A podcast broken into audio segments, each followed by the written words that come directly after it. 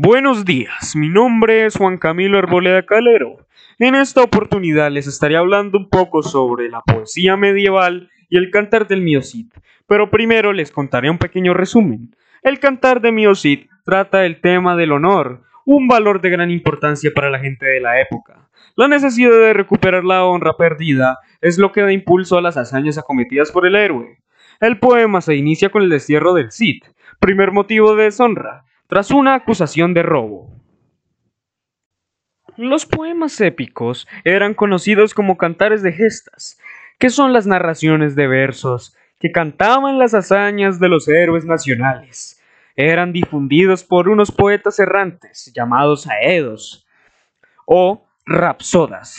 En la antigua Grecia y en la Edad Media se les denominó juglares. El repertorio de los juglares estaba formado por las gestas o cantares de gesta. Cantar del desierto. Nos narra cómo el Miocide es desterrado por el rey Alfonso VI, tras haber sido acusado de traición y robo. En este cantar el Cid parte de Ibar y debe despedirse de su esposa, doña Jimena y sus hijas, doña Elvira y doña Sol. Cantar de las bodas. El Cid logra su principal conquista, la ciudad de Valencia.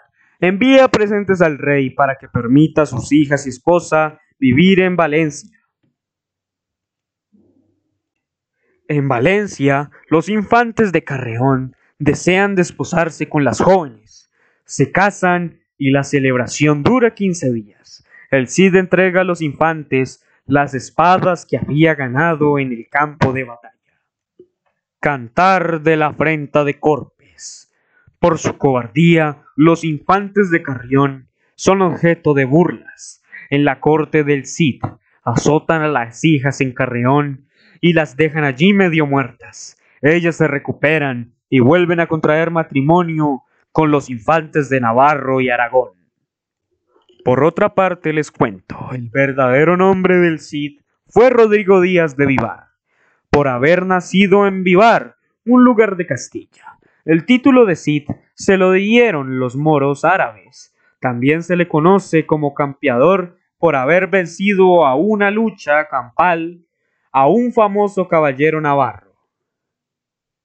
Nació en 1043. Era hijo de Diego Lainez y se ignora el nombre de su madre. Pero sí se sabe que era hija de Rodrigo Díaz, una alta personalidad de la corte de Fernando I. Su esposa era doña Jimena Díaz, con la cual tuvo dos hijas, doña Elvira y doña Sol. El Cid luchó contra los moros, pero otras veces contra los cristianos. Logró grandes victorias. Su último triunfo fue en la toma de Valencia. Allí muere en el año 1099. Gracias por escuchar mi podcast el episodio 1 de mi podcast sobre la literatura medieval española.